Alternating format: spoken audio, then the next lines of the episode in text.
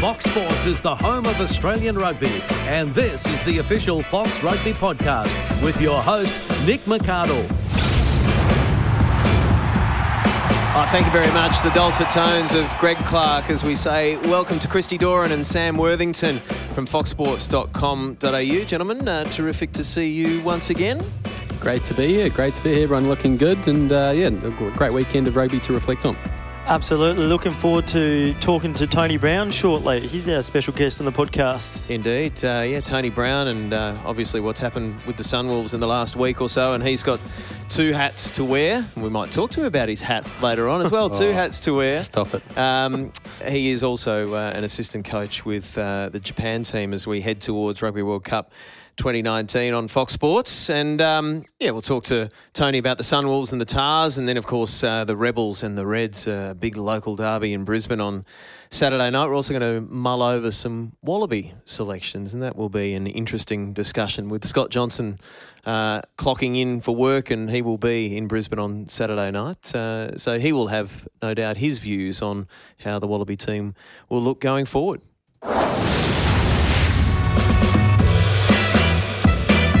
Listening to the Fox Rugby Podcast.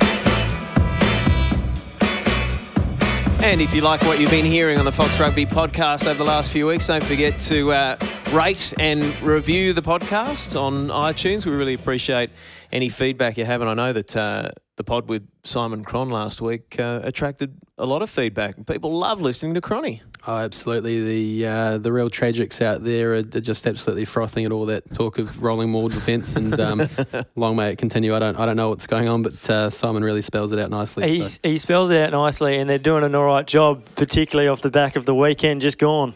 What a win it was uh, for the Tahs over the Crusaders. So ending the Crusaders' record run of 19 in a row. And I think there will don't want to take away from the Waratahs' effort, and we shouldn't do that, but I think there will be a little parenthesis next to this result forevermore, um, based on the fact it was the first time the Crusaders were back in the jersey since the Christchurch attacks. And, and I remember saying to George Gregan and Rod Kafer on Super Saturday in the post game on Saturday night, we will never know what impact those eight days had on that Crusaders performance. Well, it was interesting. We were actually before that. We, we I joined you uh, in between a break at one point in time, and that was discussed. How much would what would the Crusaders be doing, and how much would it take away? And I think the consensus of what Kafe and George were saying would, you know, the, the important thing is that they don't, um, you know, make too much of a deal of it, and you know, their anxiety goes too far. Well, uh, and in the end, I don't think it was anxiety. Um, it seemed to be from about the half hour mark. They they look spent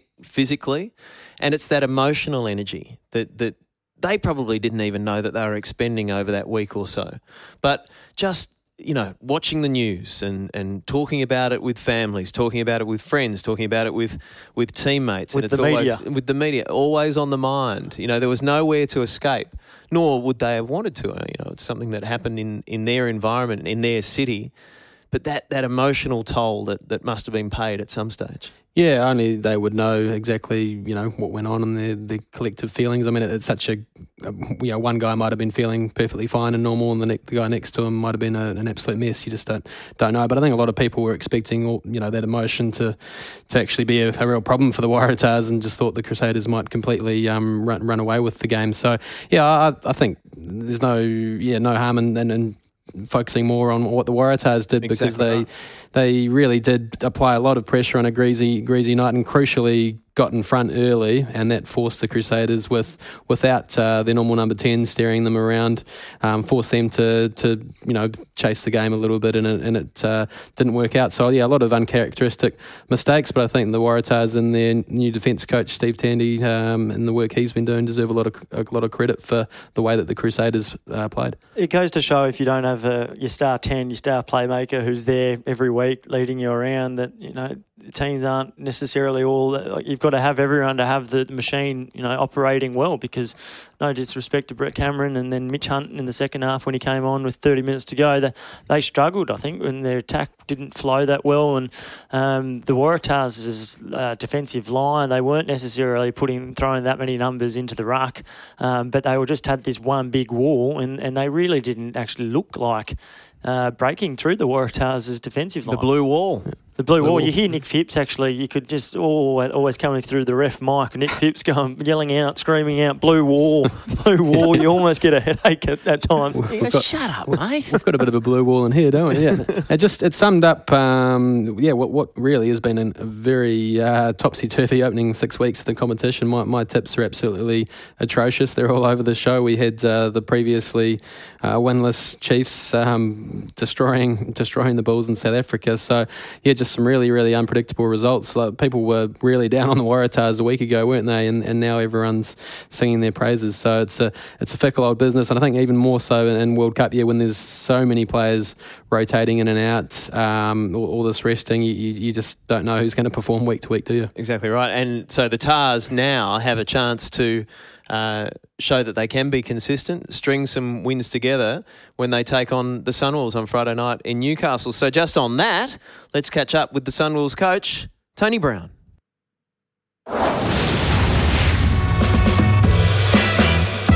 You're listening to the Fox Rugby Podcast. Well, it is uh, terrific to welcome to the Fox Rugby podcast the Sunwolves coach and Japan's assistant coach, Tony Brown. Thanks for joining us and making some time for us, Tony. Uh, pleasure. Um, pretty stoked to be be asked, to be honest. oh, careful what you wish for, mate. Um, you may not feel the same way in a few minutes' time. So you're uh, you're hanging out at the beautiful surrounds of uh, of Coogee in Sydney, and uh, we're talking to you on a, a, glorious Tuesday afternoon. Is this just a, a nice little way of easing into uh, into your tour of Australia? Yeah, one of the highlights of um, playing Super Rugby in Australia is you always prepare in pretty good places, either at Manly or um, Coogee. So um, the Sunwolves boys are, have been enjoying the, the the sea, I guess, and the, and the sights that, down and around Coogee. Tony, um, clearly a roller coaster ride for your team over the last week or so. You, have got a pretty big job, um, I guess, dealing with the emotions of all these players and, and, and fellow staff. How's it been emotionally for the group? Um, yeah, I think you know being involved with the Sunwolves now for a couple of years, it's a roller coaster um, every week. Um, you know, nothing's easy for the Sunwolves, and um, you know, obviously with the devastating news that we are going to be um, out of the competition after in 220, um, 221 is very disappointing. But I think uh, the boys have you know, accepted the, the decision and are just looking forward to every game now, I suppose. Yeah, Tony Christy here. What was the initial uh, reaction from the playing group, and, and, and were you together and, and, found out at the same time, or, or did it just kind of slowly uh, filter across the news? I think there's been quite a few rumours around um, for you know going on, you know, six months now. So it wasn't a wasn't a big surprise. We were just probably just hoping that um, you know, there was some slim, slim chance that we could survive and and start to try and build build something that's going to be sustainable for years to come. But you know, as it is, it's you know we've got one one and a half years to try and do something meaningful, and um, you know, I think that's quite an exciting challenge as well. If you look at look at it look at it as a as a positive. Who do you feel um, anger or resentment towards? Is it towards the um, Japanese rugby for not coming up or stumping up to, to underwrite it? Is it is it towards Sanzar for, for pulling the pin on you, or you know where where do you sort of target that anger? Um, I think, yeah, I think there's so many so many things that that went on, and you know, like even the South Africans were you know just against having the Sunwolves involved. Um, there's a bit of resentment from what happened at the, you know, World Cup vote a few years ago, and it's a relationship just has been pretty, pretty rough um, ever since the Sunwolves have been involved with the Super Rugby. So um, there's so many things that um, were against the Sunwolves, and you know, wasn't really surprising that um, Sanzar decided not to not to have them involved. Yeah, Tony, I've I've read one or two things, and, and you just made mention of the, the 2015 remarkable upset victory for Japan, uh, which really put rugby on the on the radar and the landscape there. Um, the, the, the suggestion that South Africa um, had a bit of a vendetta against Japanese rugby after that. Are you able to extend upon what you mean by that exactly? Oh, it wasn't so much the result of the game; it was more the result of um, who was hosting the um, the World Cup in the future. So um, I think it's the next next World Cup. I think France um, beat out South, Africa for the, the hosting rights. Um, I think there's a little bit of bad blood there, and um, you know various things like that that counted against the Sunwolves. Mate, you're obviously involved with the, the national union, the national team as well. Um, with this decision, are they basically they're saying we back our, our top league um, to to be sufficient in preparing players for Test rugby going forward, and, and, and how, how do you view that, uh, like the future of the, the Test team, the impact that the Sunwolves will, have on that now? Yeah, it's going to be a tough one. I, I just can't see uh, Japan top league being as effective as a you know Sunwolves playing in the Super Rugby as at preparing guys for international rugby. I think the last sort of three to four years has been huge for the Japanese development as far as far as you know players being able to test themselves against some of the best players in the world, and um, you know it's going to be a shame not to have the Sunwolves involved in Super, and I think that Japanese rugby players are going to suffer because of that, and I just can't see the top league being a sufficient enough competition to challenge you know the top Japanese players with that in mind, it is ironic then that there's all this talk about uh, Japan potentially joining the rugby championship, you know, and or uh, this Nations Cup. Should it come to pass, uh, should the, the Northern Hemisphere give that the nod? It's it's remarkable that you know they're going to be seeing more potentially more top flight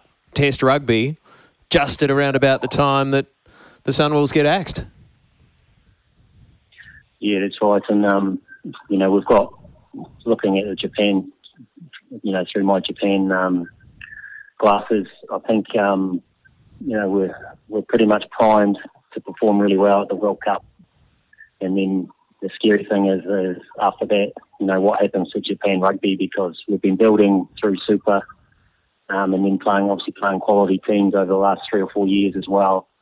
Um, you know, the Japan players are now not afraid of taking on international teams. But then if you take that away, away from the young guys coming through, and then they're only meeting these top players when they're taking on the Wallabies or the All Blacks or England or Ireland, teams like that. They're just not going to be ready. And, you know, that's a scary thing for Japan rugby going forward.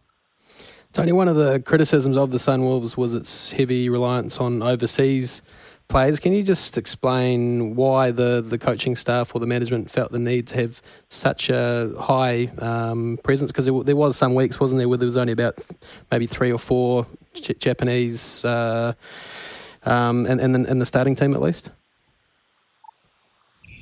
Yeah, I think um, well, definitely this year, um, you know, we've got we're running with about 50 50 players and we're running with two teams. So a lot of our top players are actually not going to play Super Rugby this year.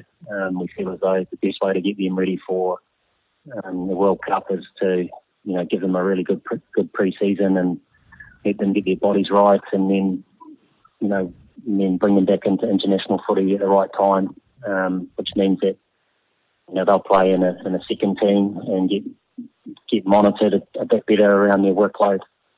Um, so then the reason why we've got a lot more foreigners this year is just to be able to do that and to manage our players sufficiently to have them, you know, humming at the at the World Cup.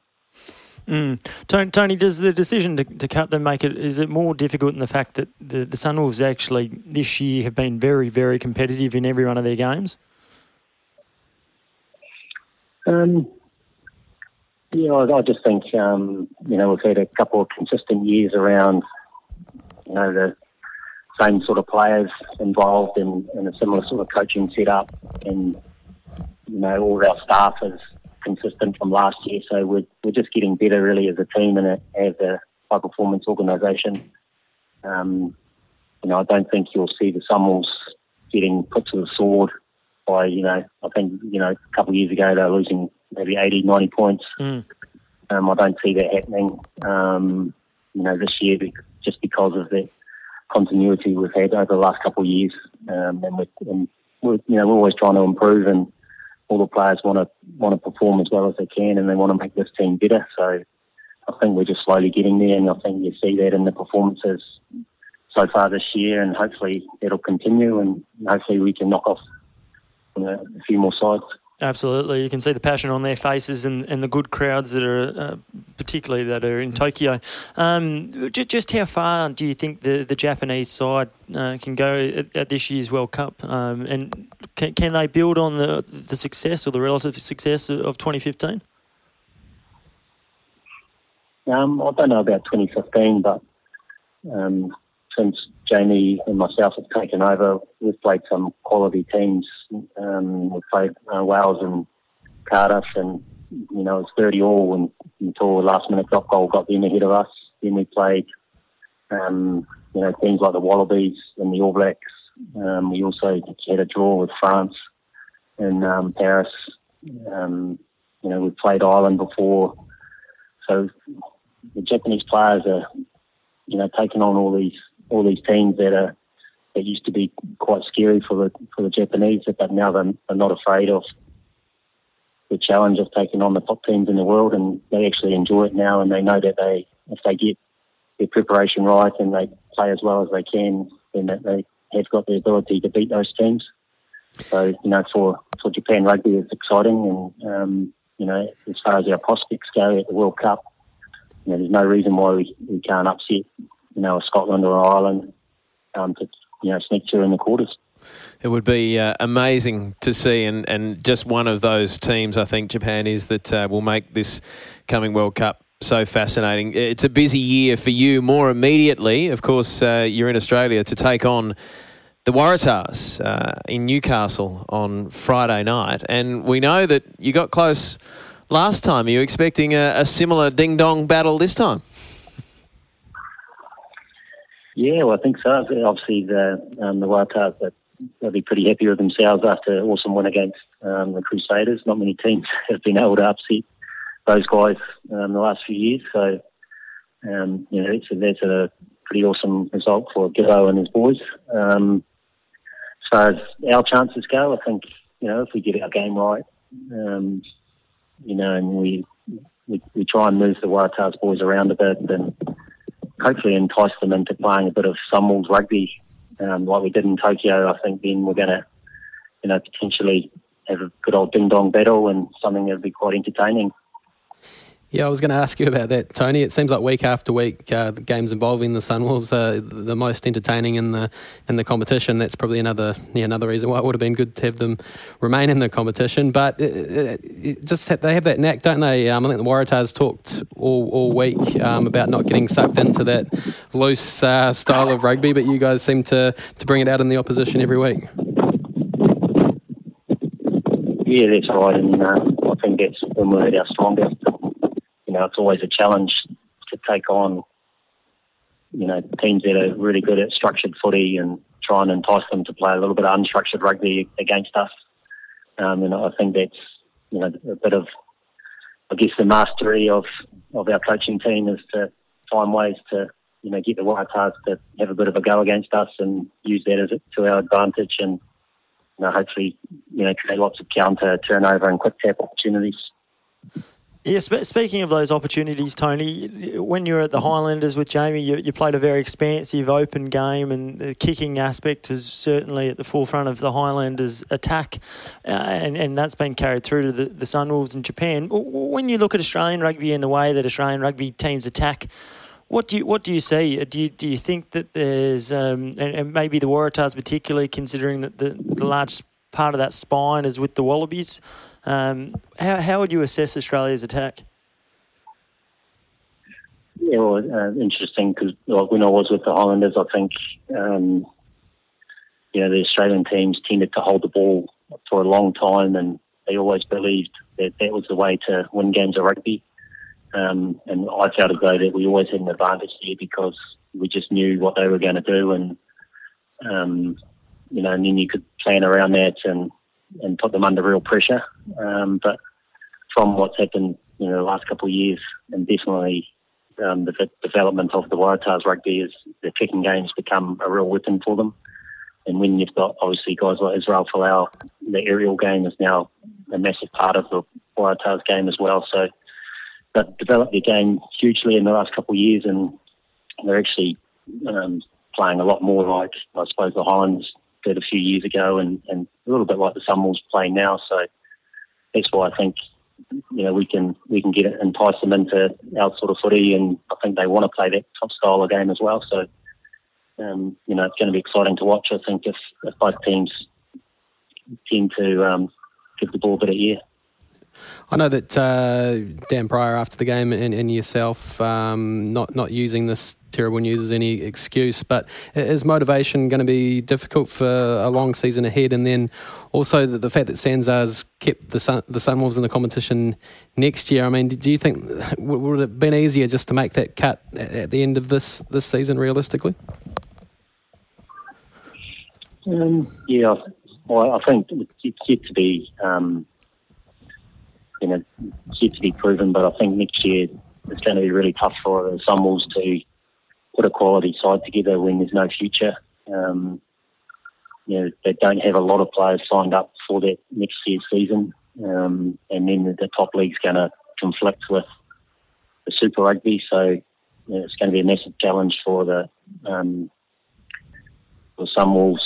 You know, um, contracting people to put a competitive side together. Well, Tony, just to, to finish up, uh, I know it's been a rather serious uh, conversation, and uh, I'm going to try to lighten things up a little bit at the moment. But uh, you, are you wearing your hat currently at the moment? Because when we when we look at Sunwolves matches and Japanese matches, we, we see the hat on each each week. Oh no, not at the moment. Cheese cutter tends to be a bit of a good luck, um, good luck charm that I just started adopting back in the Highlanders days, and every now and then I buy a new one and um, put it on for the game. But no, currently it's all packed away, ready for Saturday. Yeah, well, Friday night. We'll look forward to seeing that on Friday night. And Tony, it's remarkable. If this was television, you would be able to understand the irony of Christy asking you about fashion. It's uh, it is quite incredible to think that he's even got a view on it. It's good. Yeah, yeah. Um, I wouldn't say I was a, um, the most fashionable person, so I wouldn't follow anything that I do. No, uh, you're setting a trend with that hat. Uh, there's a great deal of interest around this table. Um, hey, thanks for joining us on uh, on the Fox Rugby podcast, and and I think on behalf of, I, I think you know, uh, or you you should know that. Australian fans have loved watching and will continue to love watching the Sunwolves over the remainder of this season and, and into next. Um, you know, for a lot of Aussie rugby fans, the Sunwolves have become their second team. We've enjoyed it very much, and uh, and you've been a big part of that. Absolutely. Yeah, cheers, and um, you know, I know the boys love playing playing the style that we're playing, and you know, if we can get a little bit more consistent with a few a few things, we can hundred percent beat a lot of the teams in this competition. So it's a pretty good challenge for us. And obviously now we've got nothing to lose, and sometimes that's a dangerous beast, and um, you know that, that'll be our focus going forward. Exactly right, and you get to test that theory uh, in Newcastle on Friday night. Thanks for joining us on the Fox Rugby podcast. Cheers, Nick. Good to have Tony Brown on the uh, Fox Rugby podcast, and yeah, he is a busy man, obviously, with the Sunwolves and the rest of their season, and then rolling straight into uh, his Japan duties. I know that he's uh, been toing and froing between the, the two, and early on in the season wasn't actually coaching the Sunwolves, was just uh, acting more of an assistant. Um, the cheese cutter reference, I didn't know that that's what that hat's called, the cheese cutter. That's a very Peaky Blinders, uh, you know, you know the Peaky Blinders Christy? Believe it or not, I don't, mate. But oh, no. can I just? I would like to oh. find out why it's called the cheese cutter. Number one and number two, Nicholas. I can't believe you just brought up fashion around me as well. That's ridiculous. And and now Tony Brown's going to be left with the thought that I don't dress well. Unbelievable. well, Look, truth, the, uh, truth is a defence, Your Honour. Yeah, no, the the thing the cheese cut is a bit of a New Zealand term. I can only assume that it's to do with the sort of uh, relatively sharp edge to the to the uh, peak of the the cap. But yeah, what a what a fashion statement it is from Tony. That those lovely blonde curls that he had one, once upon a time of probably starting to thin out a little bit. I wasn't going to say that on air. So Wow. he's uh, he's he's he's slipped the cheese cutter on, and uh, long may it continue. I think Christy, you'll you'll be getting around it probably in the not too distant future. Yeah, yeah, I've worn one in the past. Hang on, can I link those two be- because of the He's got one at home. He revealed before. right? He doesn't know. What I thought feet- you were talking about getting around it because of the lack of. Come on, hair. mate. All Oh right. No, no, no, no! Oh, that's not what I'm, you meant. I'm not one to to it's, no, attack uh, over here. No, I'm not going to do that. Okay. Anyway, some good some some good discussion. He was pretty forthright, wasn't he? He um, was. About about a range of of issues. Um, yeah, clearly, pretty pretty clearly putting the finger at South Africa there for. Um, ha- having the, the lion's share of, of blame for, for the Sunwolves no longer being here, and Mm. also some interesting comments on Australia being quite predictable to, to game plan against back in the day. How good would it be if all countries across the rugby world actually acted in the best interest of the game and not in their best interest? How Yeah. good would that be? Yeah, well, it, it's it's been a hot topic, hasn't it? I think uh, might have been Paul Cully that wrote about it. That you know, it's a competition that's that doesn't have its own um, management or CEO, or it's it's obviously run by people with uh, competing interests. So yeah, I think that ideally the time has come that Super Rugby needs to be more of a standalone competition that that uh, is, is pushing its own agenda to, to compete against the likes of NRL, AFL, rather than having a bob each way as, as it is at the moment. Mm. And and obviously there's been some comment about well why why Japan why not or why the Sunwolves why not uh, Jaguares and of course Argentina is a full member of Sanzar, uh, whereas And they've Japan also is got just an associate member and Ch- um, World Rugby Chairman who or, or deputy or chairman. deputy chairman Yeah. that might be uh, have a pretty vested interest there. But you're right. There's there's also the fact that the, the World League Nations Nations Cup, whatever you want to be calling it, they're Mm. changing the name every second week at the moment. But um, clearly, the, the Six Nations sides uh, aren't keen on promotion relegation um, for fear of loss of money. And particularly Ireland and Scotland from what you read. So indeed, Um, all right, so we've covered off, I think, the Sunwolves and the Tahs. Uh, there is a big local derby, though, Saturday night, uh, in the form of the Reds and the Rebels. And I guess the headline act, or certainly one of the big stories leading into that, is Quade Cooper returning to a place where he spent 15 or so years uh, being Brisbane, uh, Brisbane boy, uh, did not leave under the best circumstances. You would imagine there would be just a little bit of extra fire in that belly uh, to want to play well against his old side. Yeah, hundred percent, and it sets up really nicely, doesn't it? That result uh, on Sunday, the the Reds winning, um, that's going to get some interest uh, happening up up there in Brisbane, and and yeah, there's, there's just a marketer's dream, isn't it? Such an obvious storyline of Quade uh, returning against the the coach that's punted him. So yeah, I, I expect a, a big crowd, and it'll be a great uh, occasion for Australian rugby. I think uh, the Rebels smarting from from their poor results, but they'll no doubt be lining up a, a full strength team. Dave Wessels will have all those big guns back. So yeah, can't can't wait for it. Yeah, you're right. A promoter's dream, and the Reds are going to be probably going into this one with a bit of confidence, back to back victories, and they they've got some young players that are really starting to to show what they're about. Tate McDermott doing excellently. Uh, You look at Hamish Stewart, even at fullback, is you know in previous years he's struggled at, at 15, but in the last two weeks he's he's performed very well, and, and you've got a guy like Isaac Lucas who's coming off the bench as well. So it's it's his kind of young fire end players that are going to be coming up against the old stages. I think we knew that their defence would be good with Pete Ryan there, and you know we hear the guys say all the time defence is about attitude. Um, so that wasn't overly surprising how good their defence was on the weekend, but there were signs that their kicking game had improved, and that had been one of the big criticisms early in the season. So got things heading in the right direction there. So there are these little things that are just uh, starting to happen, um, and and maybe things are going a little more according to plan than anyone's given the Reds credit for up until now. Yeah, look, it, it is just one game, so I need to be careful not to overreact. But it was, yeah, it was, it was they were ticking the boxes across the across the field, weren't they? Bryce Hegarty's kicking game was absolutely outstanding, as he touched upon. He kept finding space and was, I think the uh, the referee got, got sick of his chat there for a while, but he was taking a real leadership role there. You know, Samu leads by example, doesn't he? But Bryce, um, probably more of an actual talker. So yeah, th- those two things uh, worked really well, and and yeah, they took the Brumbies on um, at their own game with with the maul as well. So they yeah they nailed, nailed it across the the park. I guess the big problem, the issue with young teams historically is the you know their performance ebbs and flows, and I think that will Yeah. that will continue to, to happen. So whether they can back up, um, yeah, we'll I, I wonder how much uh, Quade, he, in the first month of rugby, he really underplayed his hand. And on the weekend, without Will Genia, he, he certainly started getting more hands on the ball and running to the line a little bit more.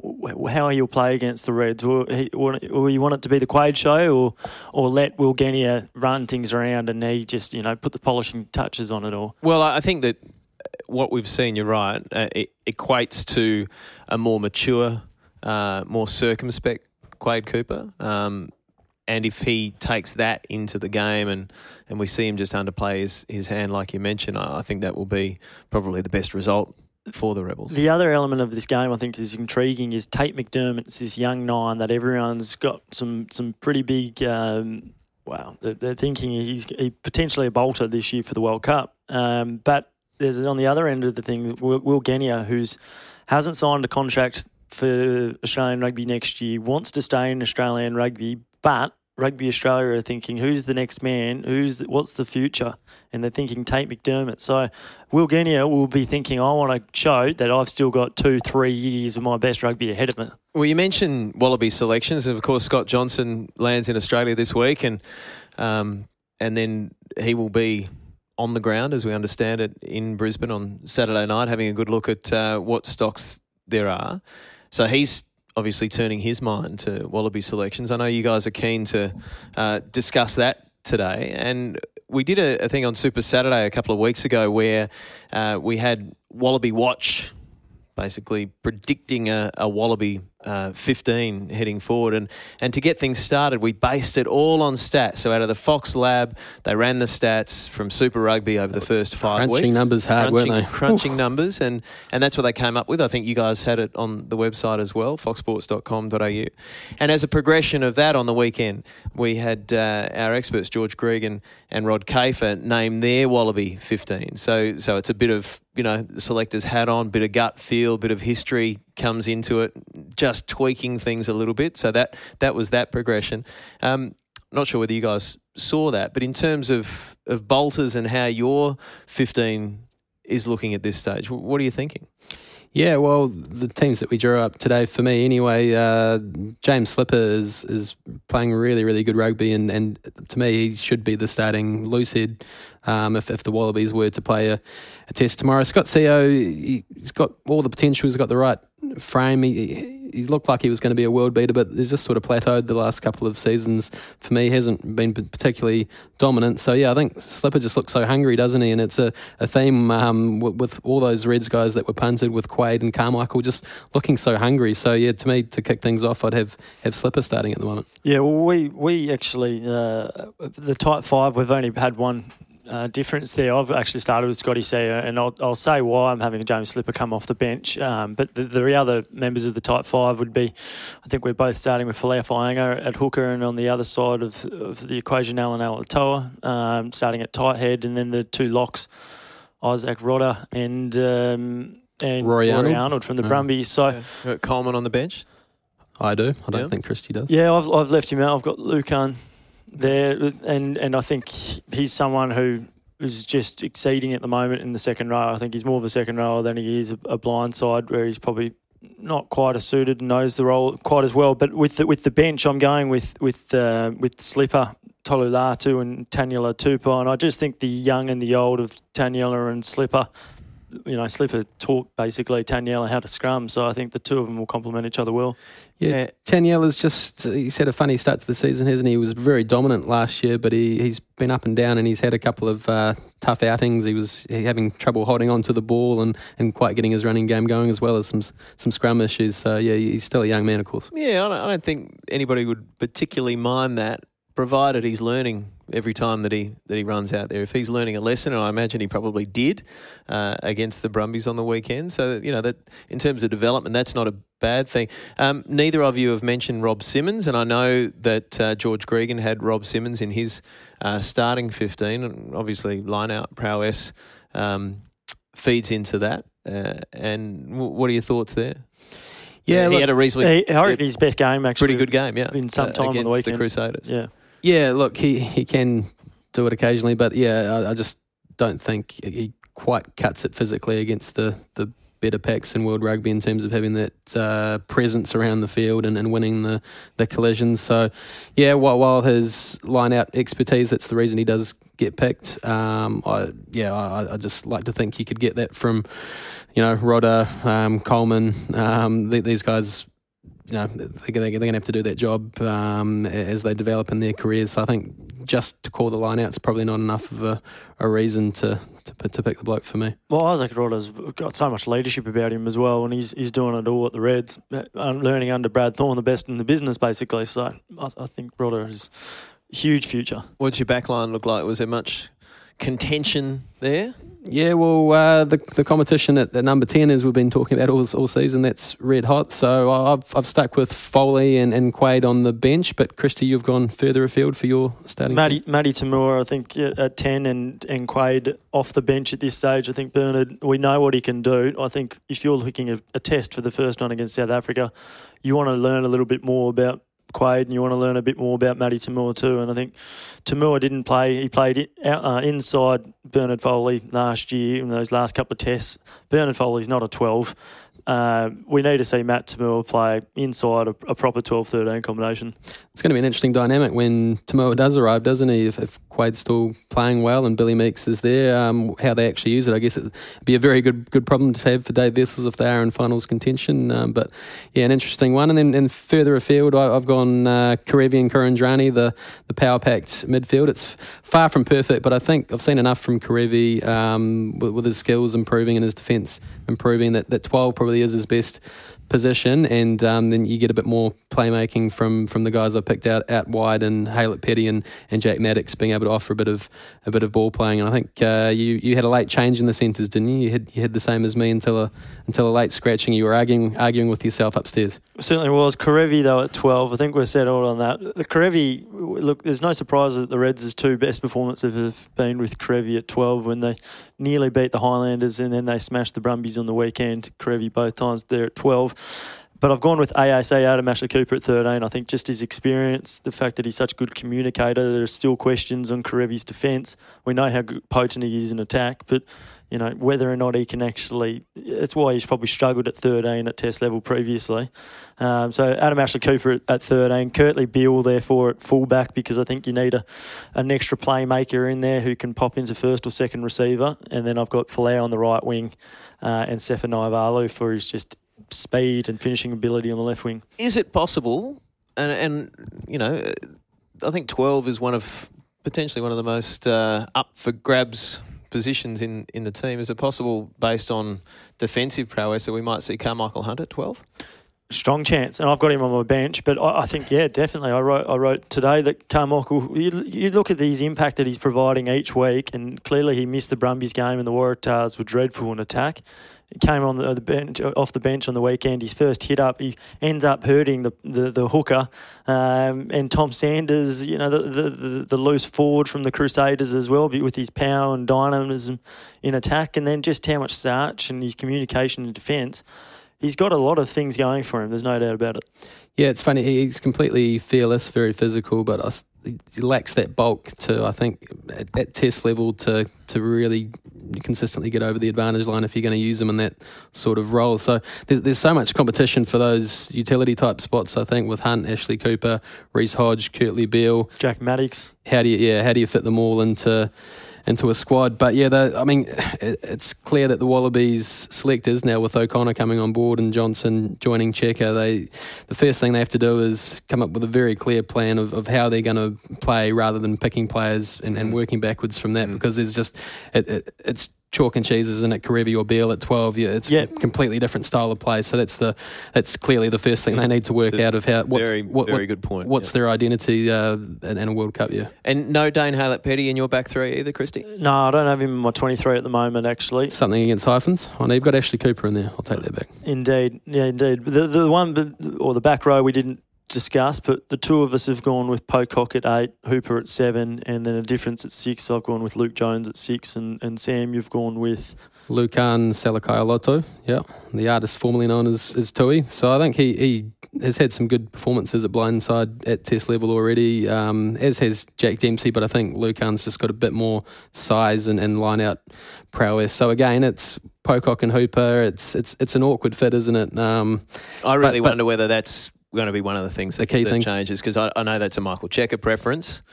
Not sure. We've already heard on the- O'Connor's openly said, Yeah. "Yeah, I'm gonna, you know, th- these things are going to be raised." Pocock is a seven, clearly, Yeah. um, but the bloke's the captain. So I think, I think we've Check has come this far with, with obviously Hooper as his captain and seven. That, that that's just not going to change. And and Pocock did um, make some good strides last year, I thought, in rounding out his game with, with better ball carrying and, and ball playing as well at, at, at number eight. And So- the other, the other issue that the Wallabies have had for a few years is they haven't been able to find a replacement for Scott Fardy. So once you nail down that, whether or not it is Salakaia-Loto or, or Luke Jones or Ned Hanigan or Jack Dempsey, they've got to figure that out pretty quickly. All right. Why don't, Uh, why don't we get Why don't we get the uh, people that are listening in to, to pick your 15s, your 23s, send them in either on Twitter or on iTunes and uh, throw Snap- up some snap face? combinations. You No. snap, snap? Can Oh, you, can, you can try it. I don't think it'll go far on Snapface, but by all means, give it a go. Excellent. Look forward to hearing though. And just on that, I know we've said this two weeks in a row, but uh, the understanding is, Christy, I think that uh, Castle will be uh, in for a chat in uh, in the coming week or so. So um, fingers crossed that uh, we have a chat with her and, and ask some of those questions that have been sent in as well. Um, great to catch up with Tony Brown today. Looking forward to uh, his Sunwolves going head to head with the Tahs in Newcastle. That's a big night in Newcastle. They've sold uh, a good amount of tickets. I know uh, corporate support is is very good for the game on, on Friday night, and uh, and the Hunter and the, the Hunter region will be uh, looking forward to that very much. Absolutely. Abso- You'll be up there, won't you? We will indeed. You'll see it all every moment. No ads, whistle to whistle in high definition, right here on Fox Sports. Hey guys, thanks very much for that. I'll see you soon.